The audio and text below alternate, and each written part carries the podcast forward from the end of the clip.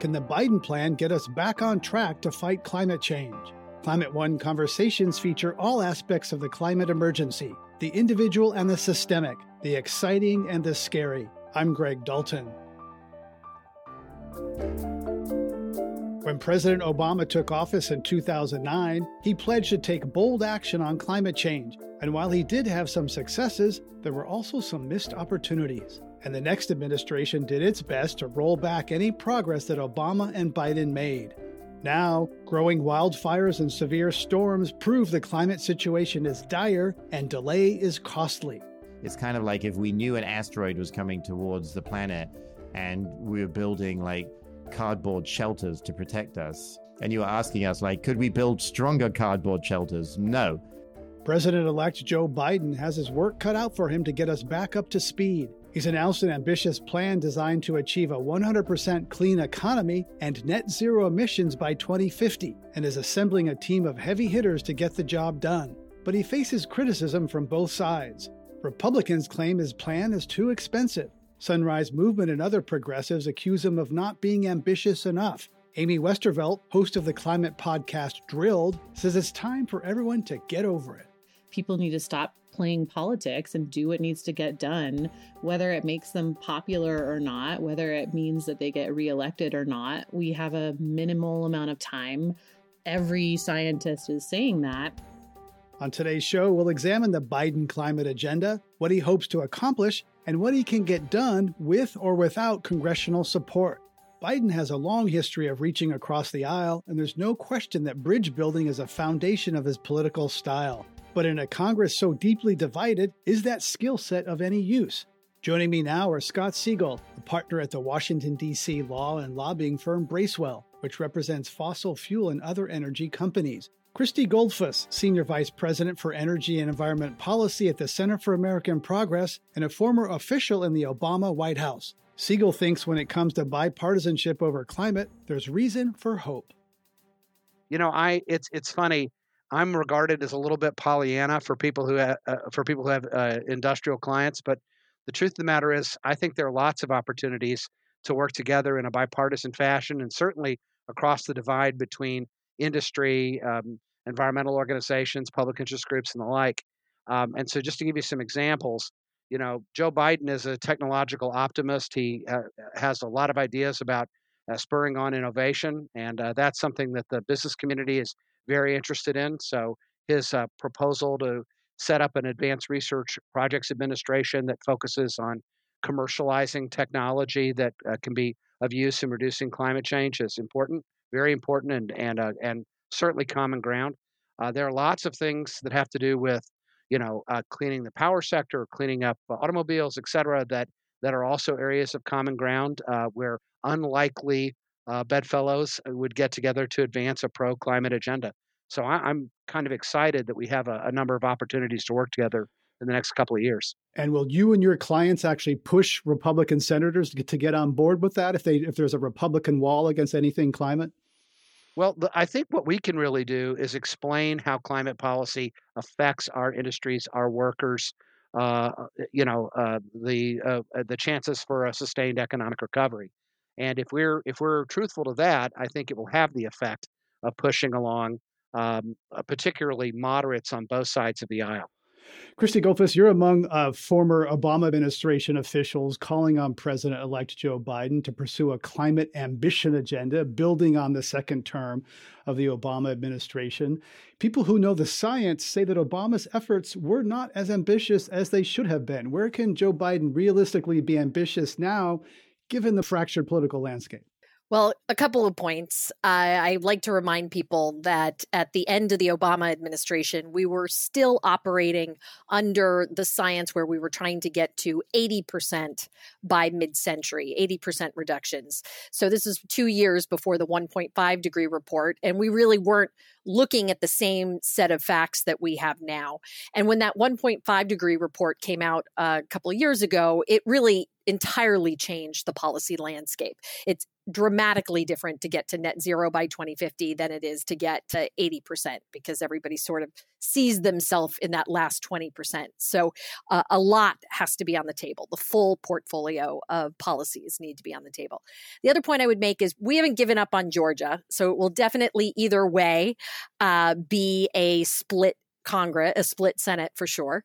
And we'll have to see um, what what the actual makeup will be. But either way, there will be the need for bipartisanship. And there will be the need, as Scott just said, uh, to really work across the aisle. And I also am optimistic. We even heard uh, Mitch McConnell say something just the other day about working together on a large stimulus package with the new administration, knowing that the Build Back Better agenda will take investment, will take money.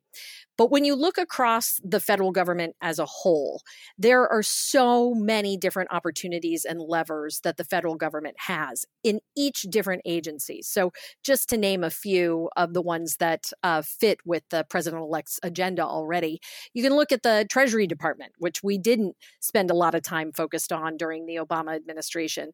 You can uh, easily change the um, really how easy it is to invest in fossil fuels or in renewables. You can tip the scales one way or another with the existing tools at the Treasury Department. You can make money cheaper for one of those options or for the other.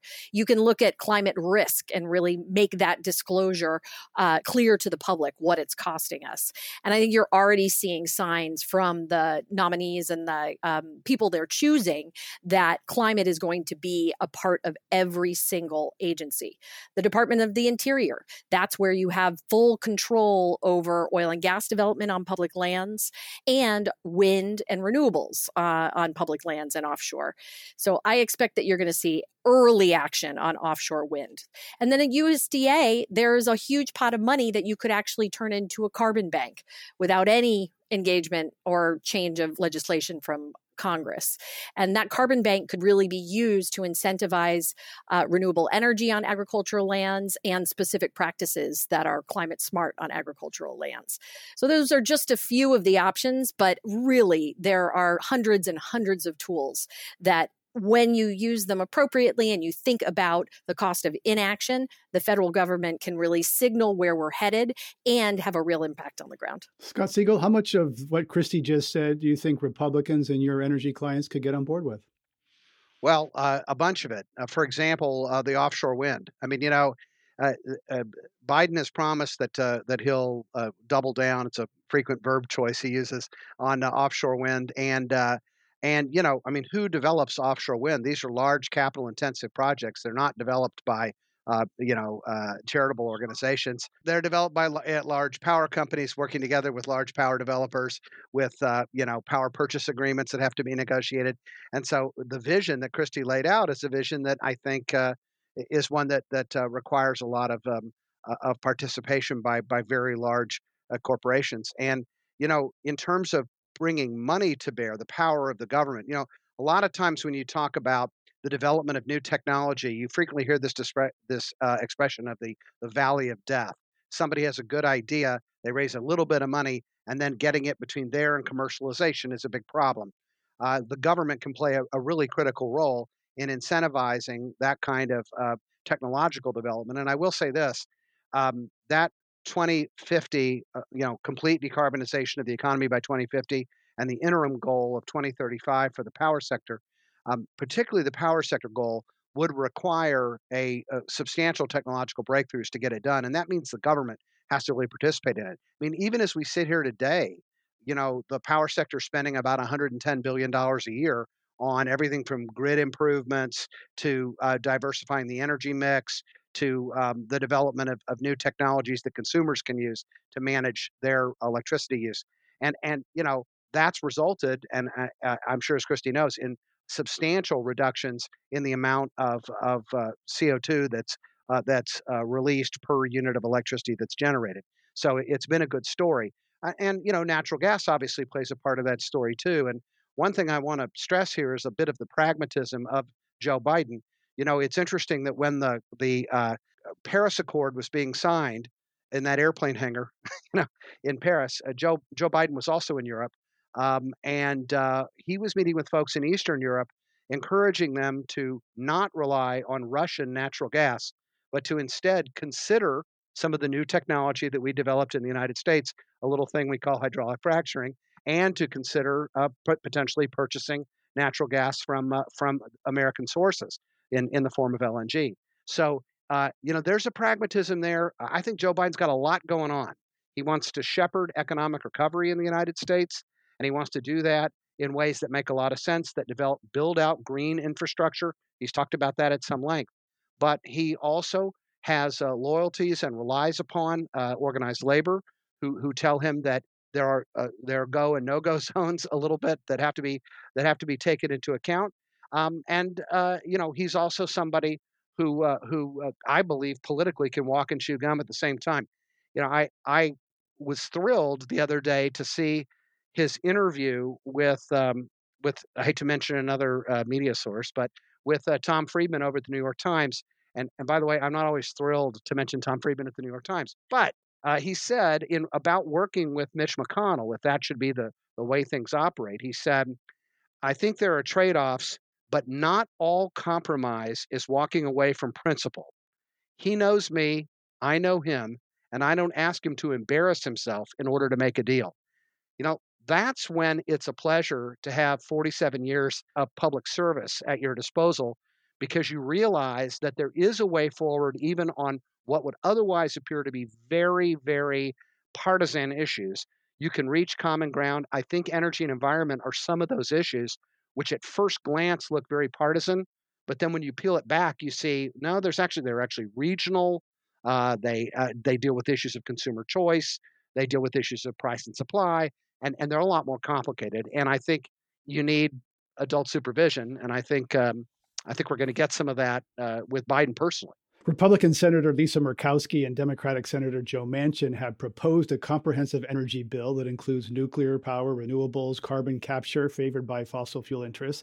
Senator Manchin said he's optimistic. What are the prospects for that getting done this year? Well, um, yeah, where's your optimism on this yeah. one, Scott? okay, well, first of all, the the bill that Greg laid out, unfortunately, is not the bill that is currently under discussion. I refer to it as the incredible shrinking energy bill. Um, and and you know, Lisa Murkowski has been a, um, uh, an excellent chair of the Senate Energy and Natural Resources Committee, and this is a in many ways a legacy issue for her, and she's pushing it very hard. She's had direct conversations with the chairman of the Energy and Commerce Committee in the House of Representatives, Frank Pallone, and they've talked about areas of common ground where they, they could advance it. In the last week or so, there's been a, quite a few of uh, very late nights among staff trying to um, elide certain provisions and keep other provisions to see to see what can be done. Uh, notably, the tax provisions, which are really so important in these early days uh, for common ground, are seem to be gone. Um, uh, any anything that is that is particularly prescriptive seems to be gone. Uh, you know, um, I've been watching very, very carefully the the compromise on hydrofluorocarbons, which are, as uh, as Christy I'm sure knows, are very powerful global greenhouse gas and and really need to be phased out in an orderly fashion, preferably a federal fashion, uh, in order to um, ensure that next generations of U.S. appliances can be sold, you know, overseas and and and here. So there's an industry case as well as an environmental case for reaching conclusion on that. And I think that is going to uh, advance, uh, whether it advances in the context of an energy bill or in a broader omnibus spending bill is, is a good question. You mentioned carbon capture and sequestration. I'm very proud of, uh, and, and, that's part of this discussion too, in, in the so called use it bill. And don't make me tell you what the acronym stands for, but uh, it's, a, it's basically a CCS or carbon capture and sequestration research bill um, and I, will tell you, uh, I'm proud of the Biden campaign for not being afraid to utter the phrase carbon capture and sequestration.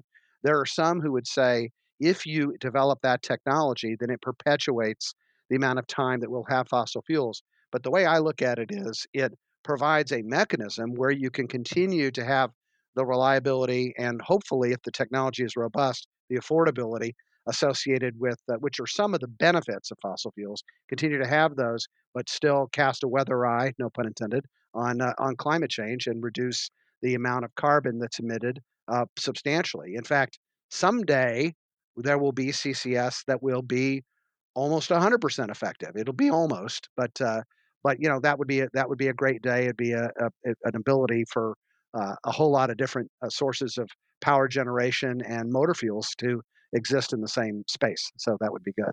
Scott Segal, Joe, Joe Biden has pledged to make climate justice a pillar of his agenda. Energy companies have a well documented record of placing refineries and polluting plants in the neighborhoods of communities of color that have less political power. Your firm, firm represents those companies, or at least the industries that have practiced environmental racism. How have your views about that changed this year during America's racial reckoning?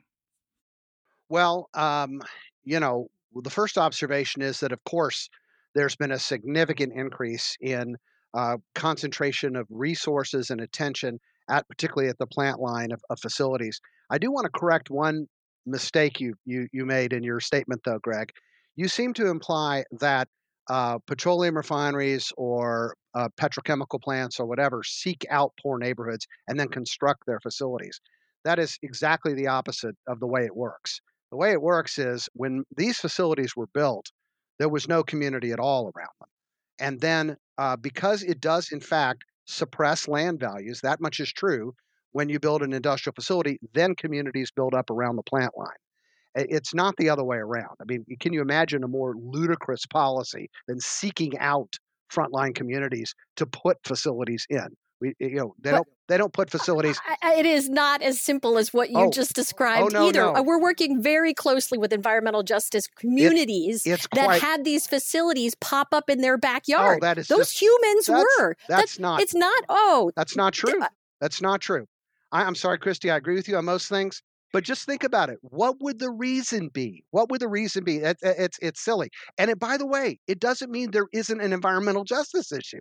I want to be clear about that. And and I, I will send yeah. you actual documented evidence of human beings whose communities were impacted after these facilities were built. It was not that there were no people who were there, their communities were ignored in the permitting process. It happens all the time. Dr. Robert Bullard is, is noted as the father of environmental justice, and I believe it was a, it was a facility in a middle class black neighborhood uh, in Texas. I think it was uh, either an incinerator or a waste facility that was targeted toward, it wasn't poor black. It was middle class black neighborhood. Now, you know, I think, and I also know that the Richmond refinery and uh, Chevron, the, I think, is the biggest source of carbon pollution in California not many people were there, and that was there before the community was around it. So there's there's cases of both, uh, but there's certainly that you know cases on, on both sides of that.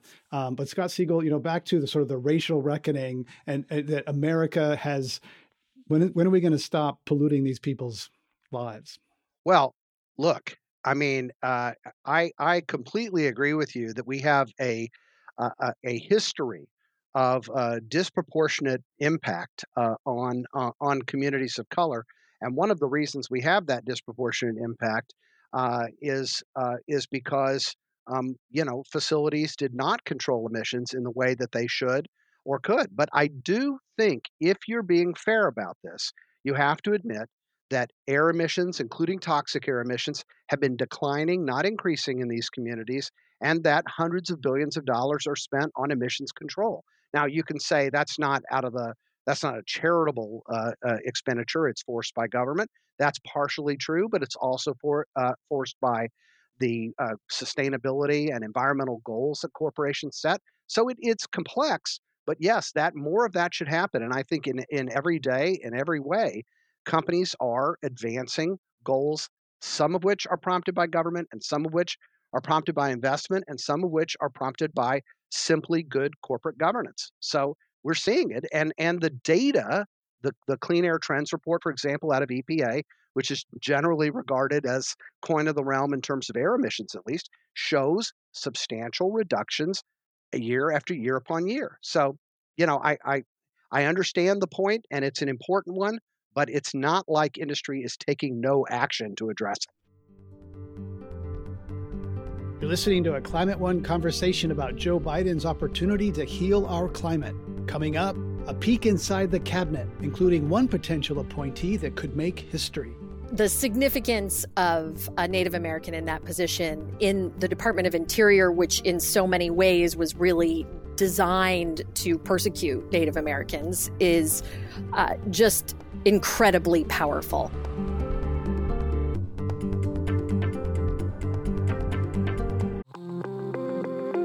Hey everyone, I'm Dan Kwartler, the host of TED Climate. Each episode, we unpack the problems and solutions of climate change. This season of the show, we're getting into some big ideas that make us optimistic about the future, like meat grown from cells and leather made from mushrooms. And the best part, we look at how building a greener future can be an upgrade instead of a sacrifice. Find and follow TED Climate wherever you're listening to this.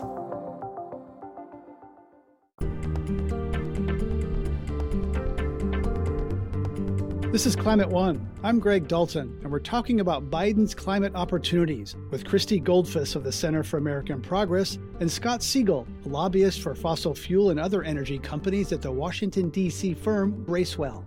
One of Ronald Reagan's mantras was personnel is policy. During Donald Trump's tenure, he made a number of arguably unfit, even destructive cabinet picks, especially when it came to the environment.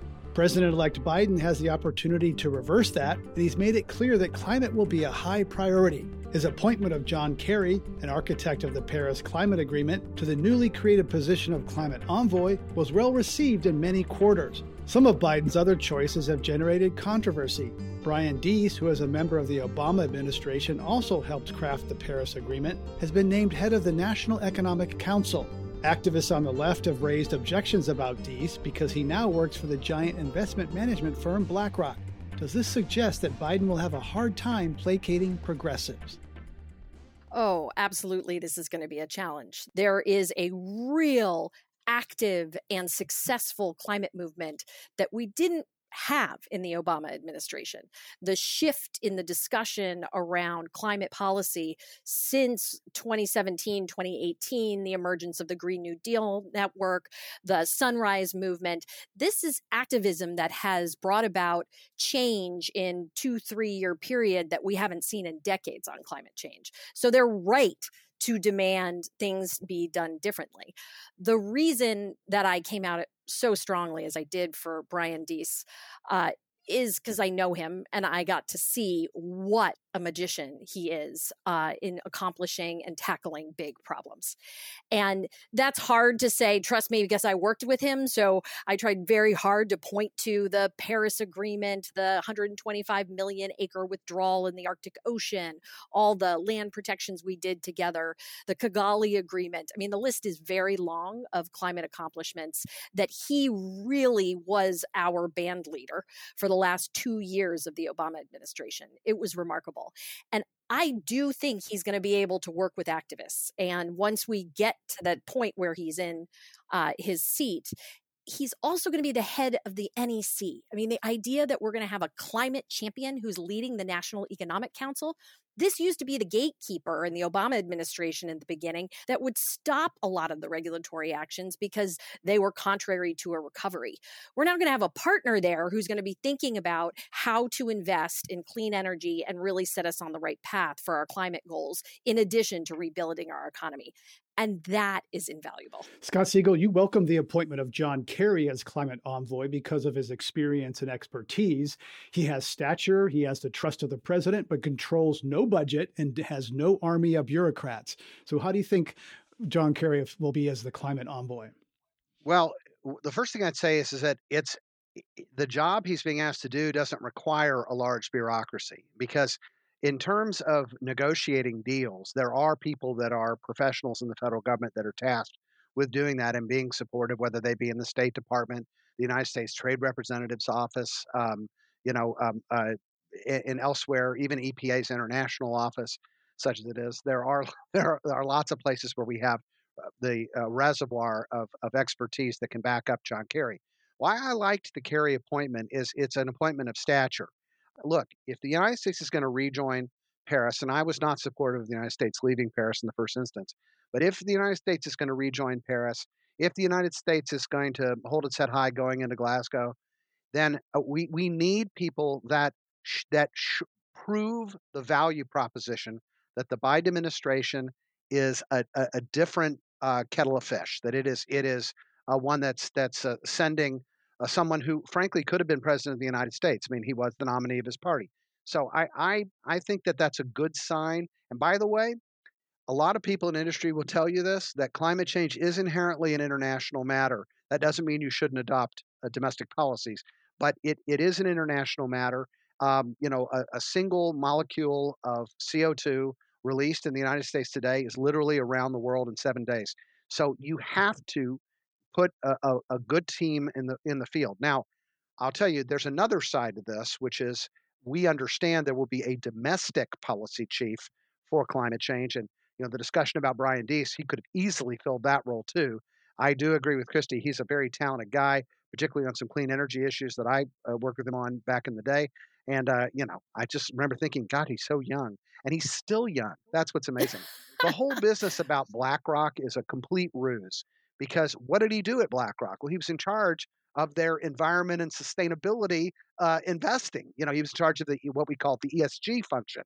And and while people can criticize BlackRock for being progressive or not progressive enough, they certainly led with their chin on those issues. And I can only say he was responsible for it. So so I, that doesn't bother me at all. I am curious who will be the domestic policy advisor.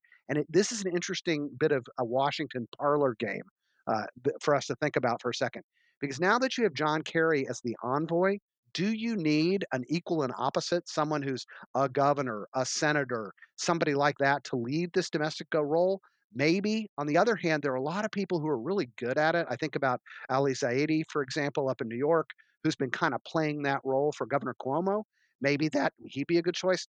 Yeah, you don't have to have a former senator to do the the nitty gritty work of domestic side. Whereas on the foreign side, you do need someone that can be credible with heads of state. And that's why I think Kerry's an interesting choice. Christy Goldfuss, one of the most talked about possible appointments is Congresswoman Deb Haaland being the first Native American to head the U.S. Department of the Interior, which oversees federal lands, including the national parks. You served as Deputy Director of the National Park Service. What could be the significance of a Native American overseeing America's public lands and parks? It gives me goosebumps every time I think about it. I the significance of a Native American in that position in the Department of Interior, which in so many ways was really designed to persecute Native Americans, is uh, just incredibly powerful. Now, there's Deb Haaland, who is uh, just an incredibly powerful uh, second term congresswoman now. She just finished her first. And really, from the moment she came to Washington, D.C., and was on the House Natural Resources Committee, she's uh, been a powerhouse and really stood out. So I'm not surprised at all that she's on this list. But then we also have Mike Connor, who served as deputy director when I was there and who is also a Native American uh, and is on the short list for this job. So I think we have a, a whole set of amazing candidates for the Department of the Interior. But given what President elect Biden ran on and really his commitment to correcting wrongs of the past, putting a Native American in that seat would actually just be historic. And now that we have two really such strong names uh, that can be considered, uh, I think it's it's hard to imagine um, that it wouldn't be one of them, as it has been floated in the press. Uh, but there are certainly Tom Udall, whose whole family uh, has been dedicated to the Department of Interior and really building that amazing legacy, uh, would do an, a phenomenal job at, at that job as well. So, but it has turned out to be one of the most contentious and uh, sought after positions in the whole cabinet right now, and really has played out more in public than I, I am sure the transition would like. Yeah.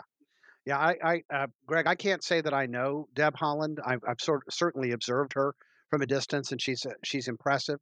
Um, I I would though, uh, you know, uh, whether we're talking about Deb Haaland or talking about Udall, uh, and even some people have mentioned Martin Heinrich, also another um, New Mexico senator.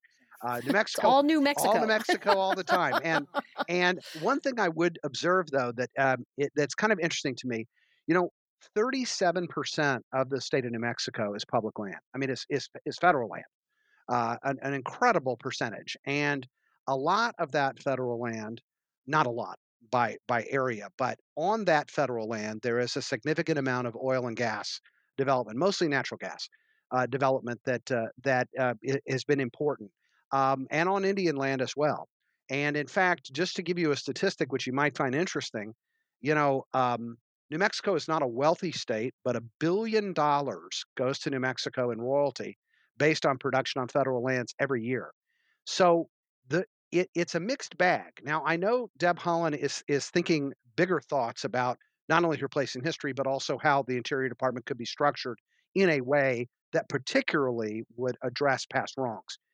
But one of the early statements that's made about what to do on federal lands is basically what not to do, where the where the Biden folks have said, well, let's let's let's push the pause button, for example, on new leases on federal land one thing is there, you know, there's two sides to every coin. I was interested to hear Governor Lujan Grisham, who's been played a major role in the Biden campaign, uh, say, "Geez, if we if we if you're going to try and stop all production on federal land, and that's not exactly what he said, but if you're going to going to start to do that, I, I think New Mexico is going to have to not be a part of that, and uh, so there's tension there. Uh, not every uh, pr- proposal goes 100% in one direction, so uh, not every appointment does either. So that's uh, there is some there's some tension there to think about. Christy Goldfuss, last word in terms of hope and fear, looking at the climate possibilities in the next four years. I am really optimistic. We have come to such a dark place at the end of 2020 our energy and environment policy really was part of this campaign. President elect Biden ran on climate in a way that no other president ever has, no other mainstream president. He put out this really ambitious policy. And as we've been discussing, he has such a deep and rich knowledge of the Senate. And there does seem to be an inkling, even from Republicans right now, that people want to start doing their jobs again. And there's not one right way to solve climate change. We've waited so long that there are many, many, many different policies that we need to move on and we need to move on right away. So I am very optimistic that 2021 is going to be such a promising and brightening year for climate policy and really for all of us and all the struggles we've gone through. We've been talking about Joe Biden's opportunities and challenges in moving the country away from fossil fuels with Scott Segal, an energy lobbyist with the firm Bracewell, and Christy Goldfuss, Senior Vice President of Energy and Environment Policy at the Center for American Progress. I'm joined now by Amy Westervelt, the host of Drilled, a true crime podcast about climate change, and Jared Blumenfeld, California Secretary for Environmental Protection. The last four years have left our country even more divided along party lines, despite overwhelming scientific evidence that climate change is happening. Still, Jared Blumenfeld thinks there could be hope for bipartisan effort. Already, Biden's trying to reach out. Um, I think he's he's a natural uh, a natural bridge builder. I mean, to to a fault in the Senate, and and I think there was critique for some of the folks he reached across the aisle to, and yet you're not you're not seeing a lot of hand coming back across the aisle towards him. You know, the the thing that we learned from from the Obama administration is, you know, at some point you you need to just take the action, and that's why that's why Biden was elected. That's why we're in the jobs that that we do in government is to take the action. And science is is even clearer now than it was eight years ago. Um, oh my God, more than eight years ago, twelve years ago when Obama started. Jesus, that's terrifying.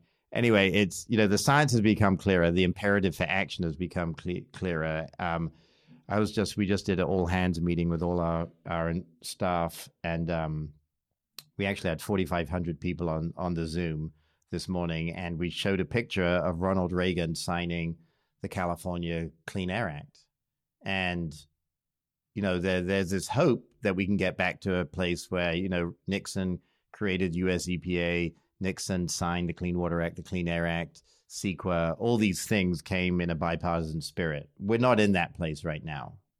So we can, I think, always try, always work to to make this a nonpartisan issue, which it is. Um, but at some point, we need to roll up our sleeves and get the job done. And there are a few glimmers. Susan Collins and Mitt Romney have said that they expect the president to have wide latitude on cabinet appointments. So there's a few little signals there. Um, Amy Westervelt, you tweeted recently that Democrats are, quote, a bunch of moderate bureaucrats. How much confidence oh, do you no. have in California Governor Gavin Newsom and other Democrats to do what's necessary on climate in 2021? I have way more confidence in California Democrats doing things that are necessary than I do of the party nationally. And like I I, I don't know, on the bipartisan thing, I just feel like the only people I ever hear even saying anything about that with any sort of concern is Democrats. And that kind of tells you where we're at on bipartisanship.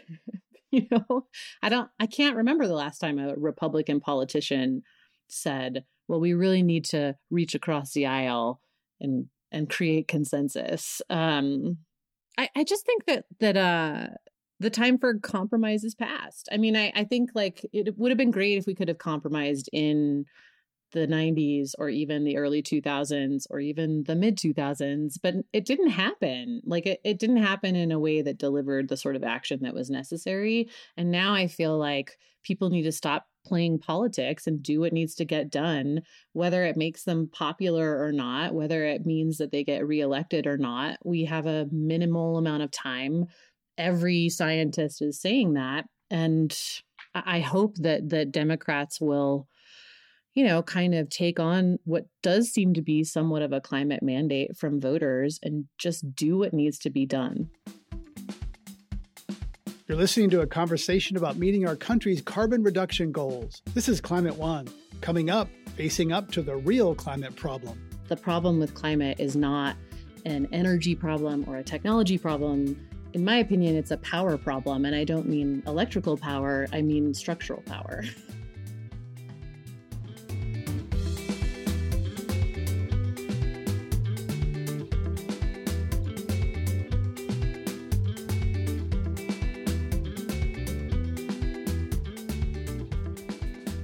is Climate One. I'm Greg Dalton. We're talking about Joe Biden's opportunities for addressing the climate crisis. My guests are Jared Blumenfeld, California's Secretary for Environmental Protection, and Amy Westervelt, host of the energy podcast Drilled. Fun fact Climate One and Drilled were both up for the iHeartRadio Best Green Podcast Award this year. Congratulations to Amy and her team for taking home the trophy. Much of America's energy lies in the West, and a lot of the leading climate policies originated in California, Washington, and Oregon. So let's dig in a bit on what's happening in that part of the country. Transportation is the biggest source of greenhouse gas emissions now. California's strict fuel efficiency standards are central to the state's climate action plan. When the Trump administration tried to strike those down, the auto industry took sides, with GM and Toyota on Team Trump and Ford, VW, and BMW aligned with California. What's the path forward now that California has an ally in the Biden administration? Well, I mean, this the, this is steeped in a lot of politics that ends up in, in DC. You know, California, because we had a clean air problem before the Clean Air Act came into force, Greg, we have authority under the Clean Air Act to set stricter limits than the rest of the nation. And 14 other states and DC follow California. So it isn't just California, it's actually uh, a mandate that, that others follow. And in the past, two things. One, that's never, it's very, very clear that we have that authority. The Trump administration um, and actually some of those car companies joined in a lawsuit against California. Our hope, and this is one of the promises of the Biden administration is they can quickly direct the Department of Justice, quickly direct the Department of Transportation and the EPA to say, you know what, we need to work with California, not against it. Um, really, when you look at the global trend, this is moving in one direction, which is electrification. Everyone knows that. Mar- uh, Mary Barra from GM, others, you know, in Toyota, they they're all talking about what they want to achieve. What the real issue is is they're making a lot of money right now on four by fours, pickup trucks, and they want to continue doing that without any penalty. They don't want to have to take action here, the same action that they are taking towards zero emission vehicles in China, in the European Union, nearly in every other market. So our our thinking really is that at some point we need to do two things. We need to sort out where we go between now and 2026. That was the key date it, when President Obama was in office and we were coming out of the economic recession, the car companies were near collapse. They did a deal that created one harmonized standard between the federal, the cars, and California. Now we have, as you pointed out, we've got the federal government in California on one side and half the auto manufacturers on our side, and then half the auto manufacturers still wondering what the hell to do. They're kind of 10 feet off like Wiley. Coyote, 10 feet off the cliff. They, they, they don't realize there's nothing underneath their feet, and um, they soon will. So at some point, and, we've already had them reach out to us. I think I think they're going to realize that they're in an untenable position. We need one standard that clearly, clearly reduces greenhouse gas emissions from tailpipes and moves us quickly towards a zero emission future. As you were kind of alluding to, Greg, you know, a lot of this leadership has come from California. The governor, Gavin Newsom, came out with an executive order saying by 2035, all new passenger vehicle sales have to be zero emission. Colorado then said they do the same thing. Uh, New Jersey's doing the same thing. The UK two days ago said they're setting the date at 2030. They originally had it at 2050. So you're getting a lot of momentum here, and I think the federal government will eventually catch up. California Governor Gavin Newsom signed an executive order banning fracking in the state by 2024, and a few weeks later approved six new wells owned by a company represented by Axiom Advisors, a lobbying firm with close ties to the governor that's been in the news lately. How serious is he about banning fracking? we need to think about we, we spend a lot of time thinking about the demand side right so the demand side is how we reduce demand in vehicles in homes um, in our society, and and the major thrust has really been around those issues. When you talk to the climate movement for the last thirty years, I think environmental justice advocates, whether they're in the Amazon or in Wilmington, California, or Kern County, are now saying, you know what, you don't actually need to go overseas to see some pretty dramatic issues of pollution in people's lives. Um, people are living very, very close to, to oil extraction. And so there's a big environmental justice movement in the state, which is about making sure there's health and and equity and protective setbacks for oil and gas production in the state. So there's been a very big focus, and, and rightly so, on the supply side. Actually, we're doing a UC Berkeley study that's coming out this month uh, in December on on looking at the twin, how you calibrate supply and demand, how you move towards our goal is to get by 2045 to a carbon neutral economy. So that means in state, what does that mean for supply? When you look at fracking, fracking's a very, very de minimis part of the equation. You know, on the East Coast, it, where the shale and, and other formations uh, are different, it's a very, very different ball game. But in California, uh, you know, it's less than 5% of oil production is fracking. So I, I don't want to say fracking is not an issue. It, it certainly is.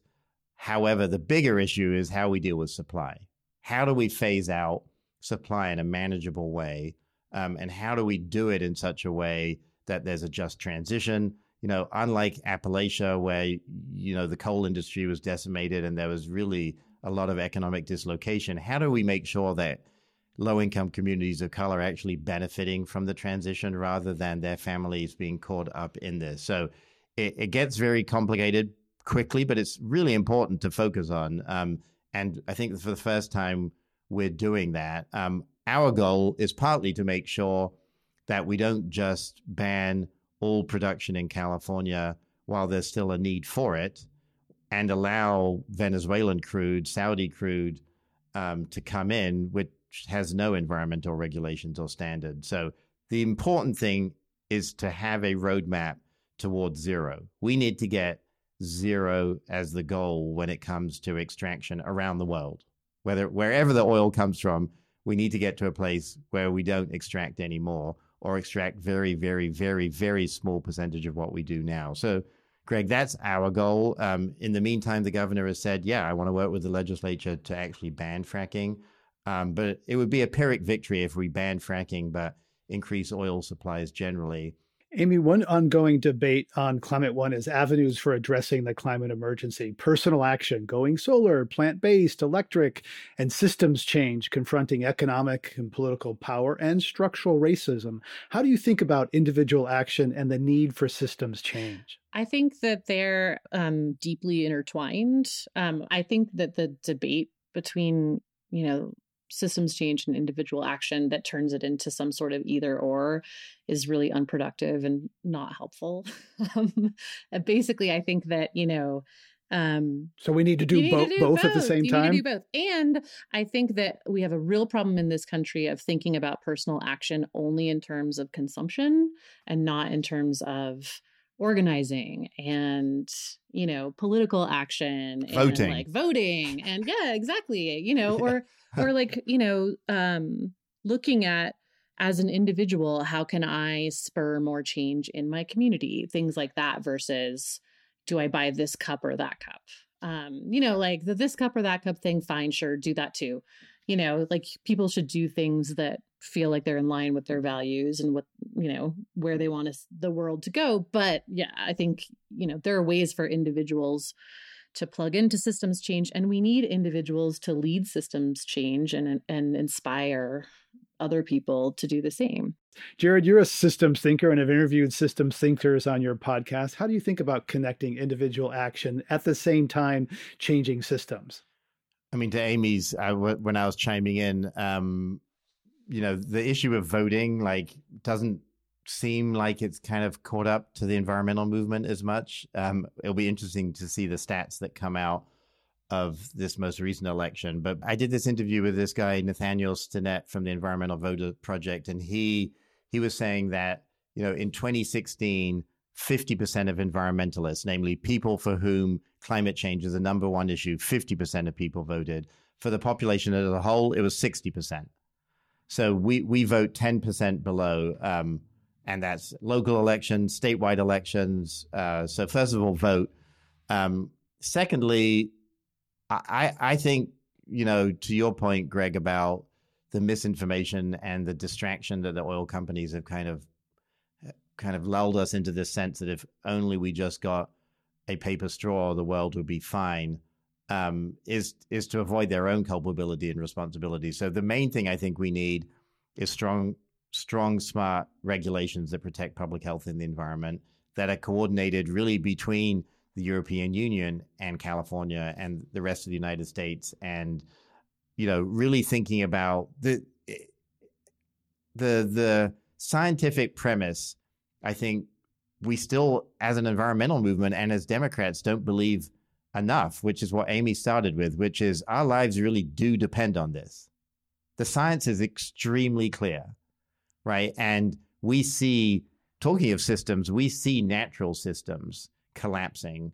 You know, we see the pandemic. We've got 4 million acres of California that burned this year. Um, our systems are failing.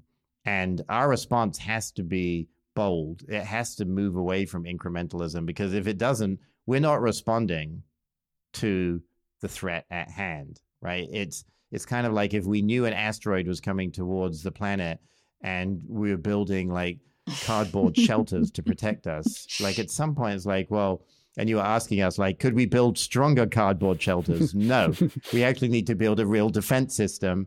And that defense system is going to be expensive um, it's going to take a lot of people. It's going to take a concerted effort, and it has. We're already, you know, Amy said like it would be great if we'd had consensus in the '90s.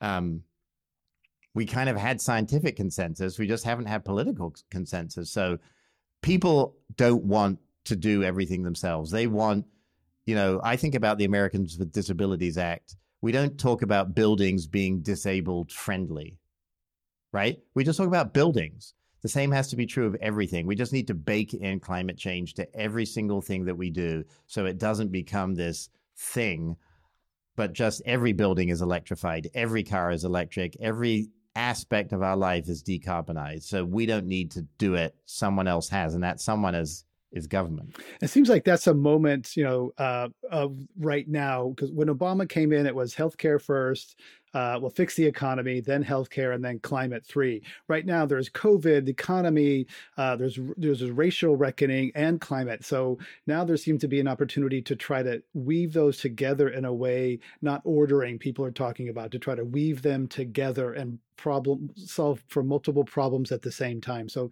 Amy, how do you think that can be done to sort of weave race, climate, and COVID yeah, together? well, I mean, I think the drivers of those problems are all woven together already. you know?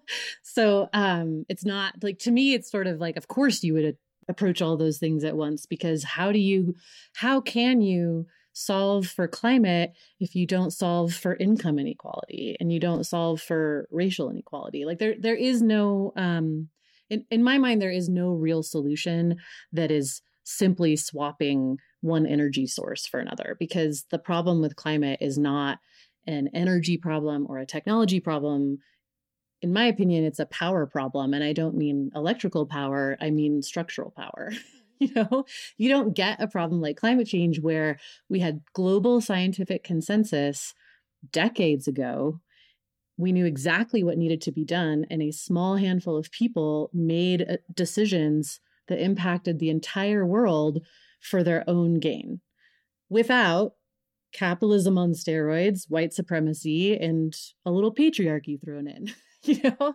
um, like we have a system that gives a lot of power to very few people. And that, like, solving for that is the solve for climate, race, COVID, and, you know, the economy all at once. You've been listening to Climate One. We've been talking about the path forward for climate policy in the Biden administration. My guests were Amy Westervelt, founder of the Critical Frequency Podcast Network and host of the podcast Drilled, and Jared Blumenfeld, California Secretary for Environmental Protection. Earlier, we spoke with Christy Goldfuss, who heads up energy and environment policy at the Center for American Progress, and Scott Segal, who represents energy companies at the Washington, D.C. lobbying firm Bracewell. To hear more Climate One conversations, subscribe to our podcast on Apple Podcasts, Spotify, or wherever you get your pods. Please help us get more people talking about climate by giving us a rating or telling a friend. It really does help advance the climate conversation. Kelly Pennington directs our audience engagement. Tyler Reed is our producer. Sarah Catherine Coxon is the strategy and content manager. Steve Fox is director of advancement. Annie Chelsea edited the program. Our audio team is Mark Kirschner, Arnav Gupta, and Andrew Stelzer. Dr. Gloria Duffy is CEO of the Commonwealth Club of California, where our program originates. I'm Greg Dalton.